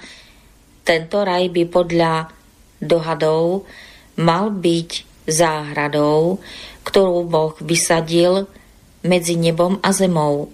Hoci určití byzantskí grécko-ruskí pravoslávni teológovia umiestnili svoj očistec do vzduchu, pričom by mal pozostávať z kratšej či dlhšej, veľmi bolestnej a namáhavej cesty cez solné regióny záhrobia, nazývané telonis, kde musia duše znášať trápenie, démonov za svoje hriechy, západná tradícia zvyčajne umiestňovala očistec na nižšie miesto, presnejšie do stredu zeme, blízko pekla. V božskej komédii si Dante predstavuje očistec ako kužeľovitý vrch, ktorý má zvláštnu podobnosť s malým sopečným ostrovom, Stromboli, severovýchodne od Sicílie. Duša s nákladom svojich hriechov namáhavo vystupuje v kruhoch, ktoré ju vedú na vrchol. Z neho, keď sa ich odčiňovanie skončí, odletia do nebeského Jeruzalema. Vysvetlenie poznámka Východné Telonie sú istým druhom colníc, ktorým predsedajú démoni. Po smrti sa musí duša z prievode anila strážneho dostaviť pred každú z týchto staníc, aby ju preskúmali v rámci osobitnej kategórie hriechov. Podľa povahy a počtu hriechov, ktorých sa duša dopustila, a za ktoré sa dostatočne nekajala ju na dlhší či kratší čas zadržia na takej a takej stanici. Ak je už dokonale milá Božej spravodlivosti, duša prejde bez zábran do krajiny šťastia. Počet colníc Telonies sa líši podľa predstavivosti autorov od 6 po 22. Túto naivnú a pomerne neprepracovanú fikciu vynašli, aby človeku poskytli v rámci jedného obrazu predstavu osobného súdu a očistca. Niektorí súčasní východní teológovia jej prikladajú dôležitosť, ktorá je zaiste prehnaná. Koniec poznámky. Na druhej strane určití latinskí učitelia, ako svätý Gregor Veľký, ktorý zomrel v roku 604 a svätý Peter Damian zomrel v roku 1072, naznačujú, že duše prežívajú očistec na tých istých miestach, na ktorých zrešili súkromné zjavenia a videnia sa s týmto názorom zhodujú. Svetý Tomáš Akvinský sa snaží tieto dve odlišné hypotézy zmieriť. Píše, Svete písmo nám neposkytuje žiadne presné umiestnenie očistca a nie je dôvod, aby sme ho určili radšej tu, ako niekde inde. Avšak vzhľadom na slova svetých a súkromné zjavenia je pravdepodobné, že existujú dve miesta očistca. Prvé je stanovené zvykovým právom. Je to nízko položené miesto, ktoré sa nachádza v takej tesnej blízkosti pekla, že ten istý oheň slúži aj na mučenie zatratených v pekle, aj na očisťovanie spravodlivých v očistci. Ale keďže zatratení sú nižšie ako spravodliví, peklo sa musí nachádzať pod očistcom. Druhé umiestnenie očistca je isté výnimočné miesto. Vysvetľuje to rozprávanie určitých duší, ktoré trpeli na rozličných miestach, či už pre poučenie živých alebo pre útechu mŕtvych, pretože svojim utrpením odhalili, že získavajú modlitby svetých. Niektorí autori však učia, že podľa zvykového práva je miesto očistca pre dušu tam, kde táto osoba zhrešila. Tento názor sa dá len ťažko obhájiť, keď vezmeme do úvahy, že tá istá osoba je potrestaná v tom istom čase za hriechy spáchané na rozličných miestach. Podľa iných musí byť miesto ich trestu nad nami, pretože, ako tvrdia, ich stav ich kladie medzi Boha a nás. Táto úvaha je bezpredmetná, pretože hriech, príčina ich utrpenia, ich robí skôr menšími, než väčšími od nás. Počúvate Slobodný vysielač.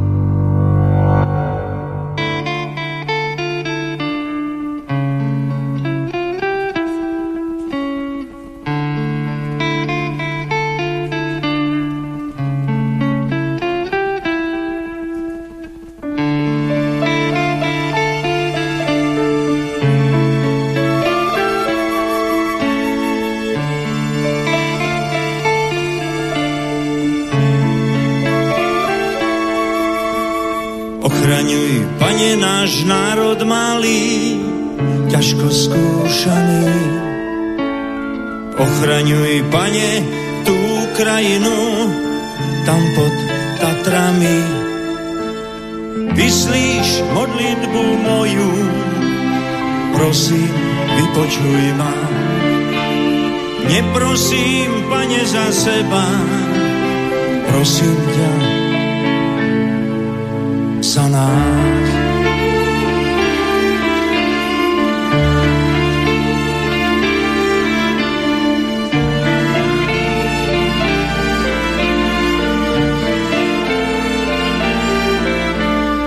posved sa meno tvoje, môj hlas k tebe volá.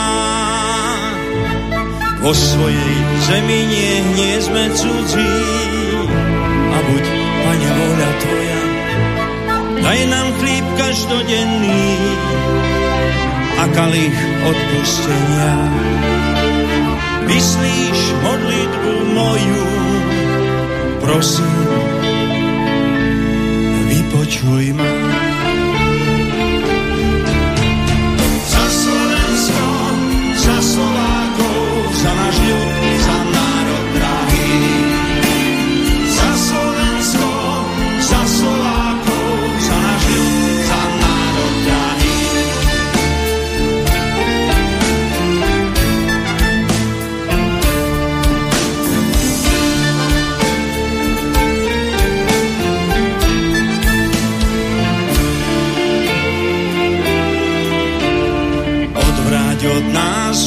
všetko zlé a odpust nám naše viny, Vráť, Pane, lásku medzi nás, aby ľudia ľudí ctili. Vyslíš modlitbu moju, odvráť od nás svoj hnev. Vyslíš modlitbu moju, prosím ťa, za našu zem.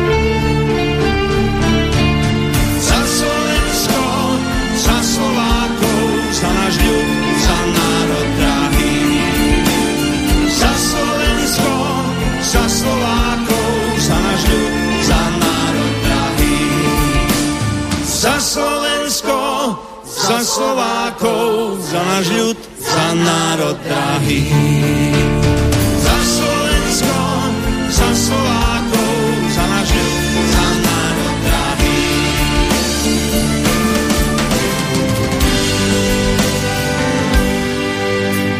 Vyslíš modlitbu moju, odvráť od nás svoj hnev.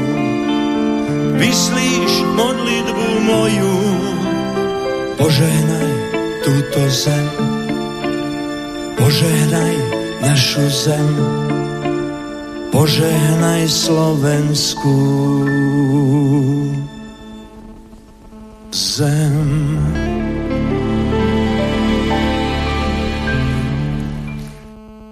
Pieseň od Hurikánu, nepoznal som ju, čo sme si vypočuli. Máme na linke poslucháča. Ivana. Áno, tu je tu je Ivan Jaraba.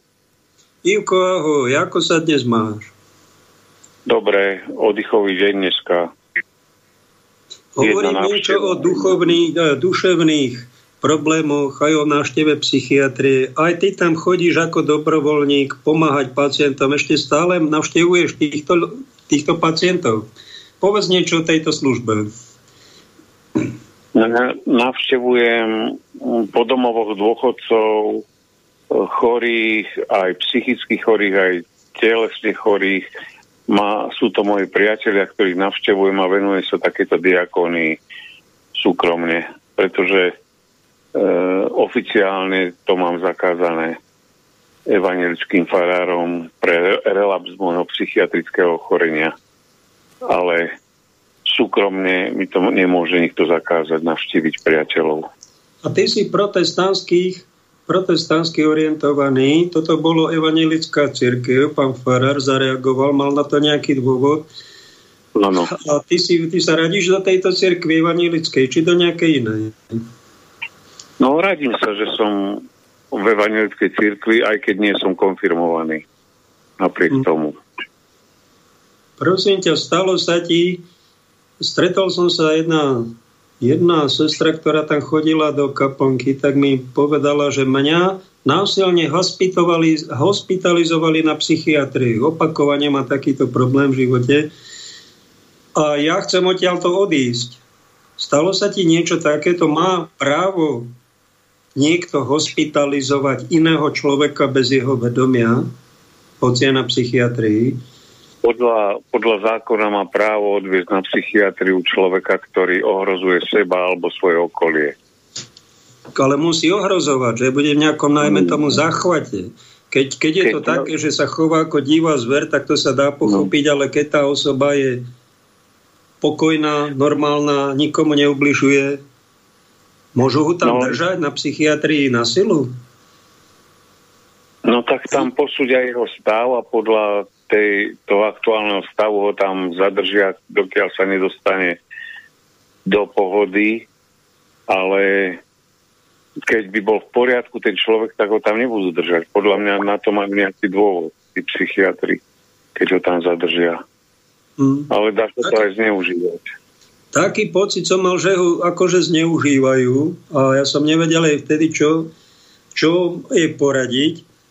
No máte právo, hovorím, sa brániť tak vy si zavolajte právnika, z tohto môžu mať problém ten pán no. doktor, ak vy, ak vy odmietate liečbu a nikom neubližujete, vy tam máte právo odísť.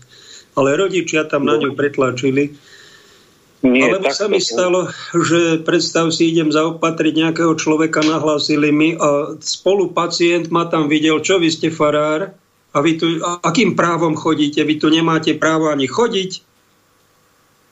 Vieš, o tom, že, vieš o tom, že človek, je tu nejaké práva pacienta, mám ich akurát pred sebou a existuje právo človeka na, ako je to tu presne, na to, že keď má nejaké náboženské vyznanie, je to aj v nejakých zákonoch, takže ten človek má právo zvoliť si druh alebo typ terapie, musí byť zabezpečené právo diskutovať s praktickým lekárom, liečiteľom alebo duchovným podľa výberu pacienta. Toto je právo pacienta číslo 6. Čiže nemá právo vyhadzovať vás ako nejakého navštevníka duchovného kniaza. Nikto. No áno. Ty tam môžeš prísť, aj keď si duchovný, ale môžeš prísť za ním ako súkromná osoba a to keď sú navštevné hodiny, tak ti nemôžu zakázať, pokiaľ sa správaš podľa poriadkov, že tam ne, nenarušuješ nejaký, nejaký nejaké že sa hodne správaš. No a čo sa týka tej hospitalizácie na psychiatrii, tak ako aj všade, tak aj tam sa podpisuje súhlas s hospitalizáciou. Takže keď je proti vôli hospitalizovaný, tak jednoducho ten súhlas sa nepodpíše, ale ten pacient tam ostáva, ide to na súd a súdkynia má potom s tým robotu popisovať to všetko a v konečnom dôsledku to potom aj tak závisí na rozhodnutí lekára. Keď lekár povie, že je v takom stave, že potrebuje hospitalizáciu, tak ten pacient nič nezmôže. Musí tam byť, dokiaľ lekár uzná za potrebné ho tam držať. Stretol si tam určite aj tí ľudí s depresiami, s úzkosťami, s nejakými rozladenosťou. Vieš, kde vznikajú ako duchovný muž? Stretol si sa s tým, vieš, kde vznikajú depresie? No sám som, sám som tým prešiel. Do roku 2005 som mával ťažké depresie. Vzniká to E, vznikajú tzv. situačné depresie, keď sa v živote niečo nedarí človeku alebo, alebo má nejaké ťažkosti, ale skutočná depresia vznikne aj bez príčiny, že to príde na človeka jednoducho taká úzkosť, strachy a je to z toho, že sa ten človek zaoberá sám sebou, točí sa okolo seba, e, premýšľa, rôzne scenáre si vymýšľa, No a je to ťažko s tým bojovať. E, e, jediné východisko z toho je, teda jedno z mnohých východistiek je duchovné, pozrieť na pána Ježiša a točiť sa okolo neho. Čítať Božie slovo, zaujímať sa o druhých ľudí. Zaujímať no, sa o najlepšie lieky, čo spomínaš. No. A modlitba. No a a čo sa týka, keď je nejaký psychický problém, tak treba proti nemu bojovať na všetkých troch úrovniach zložky človeka. Čiže na úrovni telesnej, duševnej i duchovnej. Na úrovni telesnej sa bojuje tým, že sa berú lieky, kým je to treba, že sa nejaká životospráva dodržuje, spánkový režim, vychádzky a tak ďalej na úrovni telesnej, potom na úrovni duševnej že sú tam nejaké psychoterapeutické skupinky, nejaký psychológ, alebo že má nejakú psychohygienu, dodržiava ten pacient. A na úrovni duchovnej, že sa ten pacient modlí, e, duchovne žije, číta Bibliu a prípadne použije nejaký autoexorcizmus alebo nejaké modlitby proti tým démonom, ktorí spôsobujú tie depresie. Takže treba... na odhalení jedného človeka, ktorého považujem za mysticky hľadajúceho človeka, ktorý mi povedal, že v samote zistil a duch Boží mu vnúkol, že infekcia smutku to je nejaká energia vo vzduchu a je zosilovaná pornografiami, smilstvami a, a homosmilstva vraj robia úzkosti a heterosmilstva vraj robia depresie. No, je to, takéto. je to, je to celkom možné, že tá zaplava, odbrzdená sloboda a nečistota, ktorá sa tu robí masovo, vyrába tieto hrozné veci. A je to, je to apokalyptická šelma vo vzduchu. Áno, tomu sa dá, tomu sa dá celkom dá s tým súhlasiť len chcem podotknúť, že démoni, ten, kto neverí na démonov, tak to nazýva ako energia, nejaká zlá energia. Hej. Ale v podstate, ako veriaci, to pomenujem, že je to nejaký démon. Démon e, depresie, démon úzkosti, démon masturbácie a jeden priťahuje druhý, druhého. Čiže keď sa nasťahuje do človeka nejaký démon, tak potom priťahuje ďalších. Čiže hriech, hriechy sa nabalujú a potom je obťažnejšie to vyslobodzovanie toho človeka z týchto poviazaností. A vraj, to som si všimol u jednej sestry, že mala nejaké depresie, ak sa z toho spovedala. To sa stáva, ale nikto neskúma príčinu toho a ja som tak po, počúval ho ďalej a vydedukoval som z toho, z tej spovede, že ona nejaké hriechy v nečistom živote v partnerstve urobila s nejakým ženatým osobné priznala, oľutovala a taký pocit som mal, že tie depresie má ako následok z tohto nečistého svojho osobného minulého prežívania života. Áno, ja si myslím, že najúčinnejší boj proti psychickým chorobám aj, aj telesným by sa dalo povedať je viesť čistý život. Čistý, posvedzujúci život, nepáchať hriechy, ak nie, niekto spáchal nejaký hriech, tak ho treba vyznať, opustiť a čistý život. Hľadajte po, pokoj s každým človekom a najmä posvetenosť, bez ktorej nikto neuvidí pána. Buďte svetí, ako ja som svetý. Apoštol Pavol opakuje vo svojom liste tieto pánové príkazy. Takže keď máme čistý život, keď vedieme, tak démoni nemajú právo na nás. Nemajú sa čoho chytiť. To aj pán Ježiš povedal o sebe, že ide ten zlý a nemá čoho by sa chytil na mne. Lebo pán Ježiš bol bez riechu. Preto na neho nejako nemal. A my máme žiť tak, ako Ježiš. Lebo Apostol Jan píše, kto hovorí, že zostáva v ňom Ježišovi, má žiť tak, ako žil on. Čiže keď budeme čist, čisto žiť, nebudeme páchať hriechy, nebudeme sa umarať ťažkosťami, starať, starať, trápiť sa pre zajtrajší deň, ale budeme sa radovať s Kristom, budeme mať Kristov úmysel, tak žiadne depresie ani e, psychické choroby iné, ani možno ani telesné na nás nebudú mať dosah.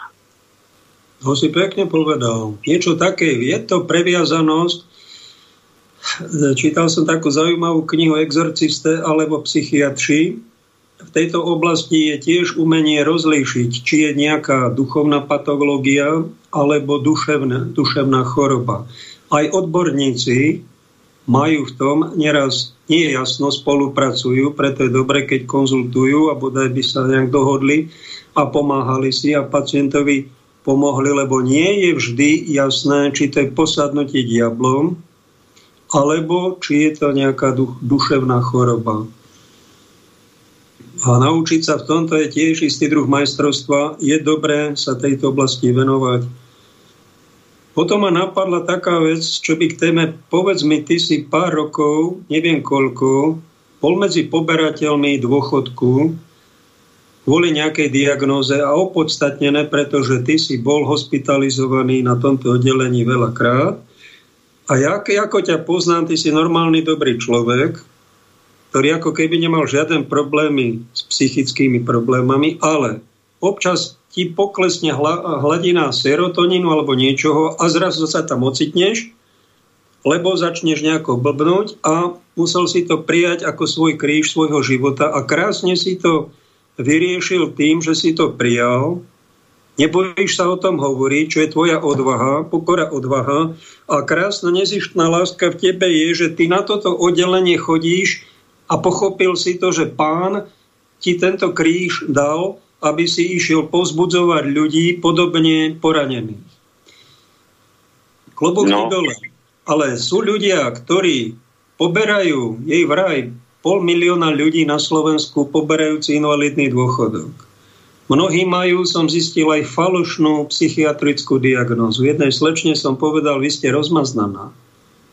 To je vaša diagnóza duchovná. A vy tu máte nejaké bipolárna porucha, či čo to tu máte. A vyberete za to 400 eur a nerobíte nejakú činnosť, ako tu spomínam u teba. A ja potom badám, že ona počase, po rokoch, ona naberá diagnózu psychiatrickú z toho poberania toho dôchodku sebeckého, alebo teda nie nezištného.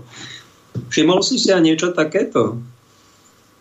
No áno, keď niekto sa pocíti na psychiatrii, tak z neho už chcú vyrobiť psychiatrického pacienta a väčšinou sa im to podarí. Čiže on už je potom ako tam evidovaný a chodí na kontroly. No a čo sa týka toho dôchodku, tak ja som od 2001 roku na invalidnom dôchodku a do dneska som bol 16 krát hospitalizovaný. Momentálne neberiem žiadne lieky, ale chodím na depotné inekcie. A ja som to prijal ako taký kríž, ako ty hovoríš. A tým, že som zabezpečený tým dôchodkom, tak sa snažím ako dobrovoľný chodiť navštevovať týchto ľudí a stretať sa s priateľmi, povzbudzovať ich. Chodím aj do klubu psychiatrických pacientov, kde sa snažím tiež byť takým svetlom. Neviem, nakoľko sa mi to darí, ale berem to, prijal som to tak, ako hovoríš, no. Ja ti blahoželám, že to takto statočne sa snažíš spracovať. Tuto, každý sme niečím poznačený a niečo podobné. Pod toto alebo niečo mnoho ako iné spracovávame. A bola nejaká komisia, to tak do humoru trocha blíži sa nám záver, povedzme to. No.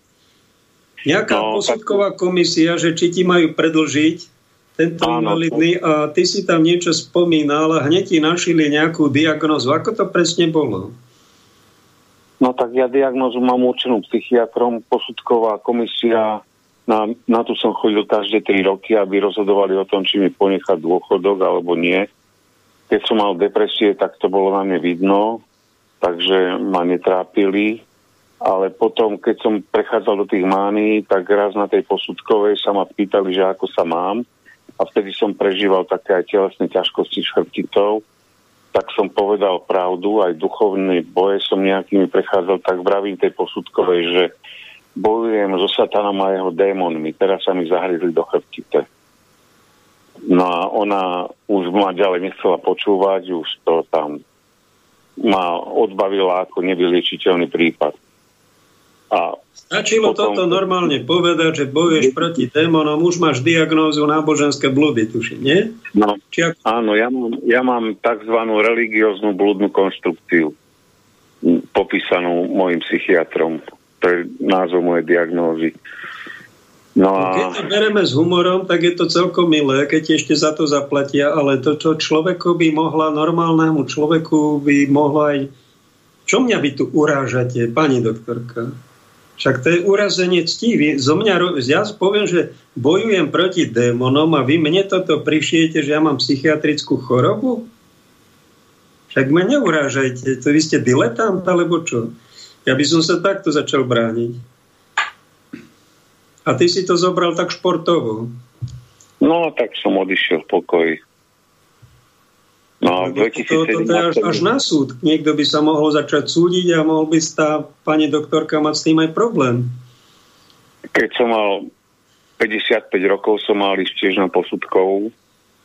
Tedy mi prišiel papier z posudkovej, že nemusím chodiť. Na základe tých prepušťacích správ, čo som im predložil, mi ma vyhodnotili ako, že už nevyliečiteľný prípad a že už nemusí chodiť do, do konca, kým nedovrším dôchodkový vek. Že už no, to možno to milosrdenstvo superkatolícke, ktoré, ktoré mm. letí teraz v Matke Cirkvi bez spravodlivosti. Prosím ťa, o mne sa šíri po Banskej Bystrici tie najhoršie klebety, že som nejaký zločinec, nebudem to opakovať, ale jedna z takých najzaujímavejších, najsrandovnejších, že, že mám psychiatrickú diagnózu. A to preto, lebo keď ma prepúšťali po 22 rokoch z práce na biskupskom úrade, mi ten, čo ma prepúšťal, prikázal dekrétom, že musím si ísť na psychiatrické vyšetrenia, na liečbu psychiatrickú. Čo by si urobil, no. keby ťa takto... Má na to takýto človek právo? No, zamestnávateľ, to... predstaviteľ zamestnávateľa, hadaj. To by ti mohol akože tvoj praktický lekár odporučiť, ale nie ako zamestnávateľ. No, Myslím si. lebo robil neprávosť, a toto robil nepravozinem aj duchovnom, aj v dekrete zaklamal a toto do tretice dal, chcel človeka ešte ponížiť, urobiť z neho blázna a nejakú diagnózu mi našiť. Ja som robil v zdravotníctve z nejakej tých 10 rokov, tak som mu povedal, v ústave Slovenskej republiky článok 17, vážený pán predstavený a diecezný administrátor, je zakázané posielať niekoho na psychiatrické vyšetrenie bez toho, že by o tom rozhodol súd, na príkaz súdu a súd by mohol pri, uh, urobiť tento príkaz iba pre, vtedy, keď by urobil niekto trestný čin. Mm-hmm. On to nevedel, zahambil sa. Už nikdy viac mi to neponúkal, už sme sa stretli na čajíku, už tak šeli ako zahmlil, ale to podstatné je žiadne prepáč a za 10 rokov dodnes. Tak toto, keby... A kto je teda ten duchovne zdravý? Nie ste vy už duševne chorí, keď, keď ani žiadne prepáč? Lebo to je tiež duševná choroba, nie, nepovedať prepáč, no. ak som teda urobil chybu. Toto je úplne bežné v cirkvách, ktorí ti povedia, o, majú doktoráty zo svatosti, títo chlapci. Takýto diletantizmus, takýto právna neokrvochanosť, vyslovene. Plne bežná prevádzka. A keď im to poviem, tak som zločinec, lebo som si to, no a prepáčte, ja som vás napomenul aj, aj, aj pár listami, aj osobnými návštevami, vy to neriešite. Mojou povinnosťou katolíckou je to zverejniť médiá. A toto, keď im povieš, no tak si na úrovni Jan Hus upáliť, vypadne z. No prepáčte, ale vy ste chorí ľudia. A kto to vy robíte? Kde, aký, o akom Kristovi tu rozprávate? O akom? tom falošnom, ezoterickom, lebo toto, toto vôbec není náuka cirkvi, je to proti náuke, proti zákonom aj, aj ústave Slovenskej republiky. Sú tu na to dôkazy, len nemá to kto vyšetriť. To je diagnoza ešte väčšia a najväčšia. A to vyrieši len Pán Boh. Len mal by si milovať aj týchto ľudí, týchto tvojich nepriateľov, lebo to pán Ježiš povedal, že máme milovať aj nepriateľov. Ja ich milujem si... tak, že ich napomínam. Lebo keby som čušal, ako mi to pre svätý Janko povedal v Bystrice, ty musíš byť ticho, musíš sa len modliť. Ja to považujem za nekatolické. Katolické je aj modliť, aj trpeť, aj napomenúť.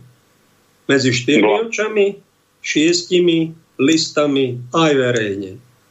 Aj opakovanie. To je katolické, milovanie blížneho. Pretože to, že mi záleží na tom človeku pre pána Jána, ako toto vy môžete robiť bez pokánia, keď to neprávosti. Úplne bežne, toto robíte aj iným. A viete, prečo sa mi to stalo? Presne preto, to, aby to takto prebiehalo. Za chvíli záver relácie. Povedz niečo ešte. Je doba šialená, covidová. Ty by si čo poradil tomu pánu doktorovi Kotlárovi, čo vyšetruje covidové zločiny? Ako by to mal robiť? No tak on si, on si nebude pýtať do mňa radu, ale myslím si, že po, bo, po boji je už každý generál, že takých bolo minimum, čo počas covidu toto hovorili, že to je falošné a že rúška, rúška sú zbytočné alebo nie také dôležité, ako oni hovorili a že vakcína nič nevyrieši. Takže vtedy tých ľudí nepočúvali, umočovali No, podľa teraz... teba mali by sme odpustiť týmto covidovým zločincom? No, Úplne milosrdenstvo. Len ich napomenúť, že sa stala neprávosť a teraz všetci im odpustíme, lebo my sme kresťanská krajina, odpustíme im, milujme ich, takže im všetko odpustíme. Alebo druhý no. extrém, trestať a doživotie a všetkých. Čo ty Mali by si mali by si priznať chybu, mali by povedať, že sme sa zmielili aj biskupy by mali povedať, že urobili chybu, keď zakazovali omče a toto a, po, a potom by malo nasledovať to odpustenie. Presne tak, ako hovoríš. No a keď náhodou sa covidové zločiny vyšetria a teraz pán Mikás povie, ja som nevinný, pán krajčí minister povie, ja som dobrodinec, najväčší slovenský, ja som vám tu chcel všetkým dobre, pán Matovič povie, vy hlupáci, ja som vás zachránil pred mafiou. A páni biskupy povedia, tiež my sme absolútne neviniatka, čo tu nám ubližujete, vy nešťastné ovečky, do, do, do dezinformované. My sme žiadnu vinu neurobili. Čo by mala taká komisia urobiť s ním? Vieš, ja sa k tomu nechcem vyjadrovať, lebo nemôžem to ani nejako ovplyvniť. To, čo môžem ovplyvniť, je môj život, môj, to, čo je okolo mňa a môj blížny, s ktorým prichádzam do styku a tam mm, sa budem trénovať v tom, aby som e, sa snažil o tú svetosť a aby som čisto žil a spravodlivo nikomu neubližoval a snažil sa o tú dokonalosť Kristovu a mal mysel Kristovu a udržiaval si čisté zmyšľanie a zdravý rozum. Takže áno, áno, to je zásada kresťanská, ktorú si povedal. Veľmi správne na konci relácie zoberte si Ivanové rady. A tu moju vynimočné, čo som tu obkecával dve hodiny, možno aj z toho troška niečo. Ďakujeme za pozornosť. To by doba chceš povedz nejakú múdru vetu z písma svätého na záver, ešte máme pár sekúnd. Všetko môžem v tom, ktorý ma posilňuje v Kristovi Ježišovi Pánovi našom. Nech ste požehnaní v Kristovi, spasiteľovi našich duší. Amen. Amen. Ďakujem. Dovi dopo. Táto relácia vznikla za podpory dobrovoľných príspevkov našich poslucháčov. I ty sa k ním môžeš pridať. Viac informácií nájdeš na www.slobodnyvysielac.sk Ďakujeme.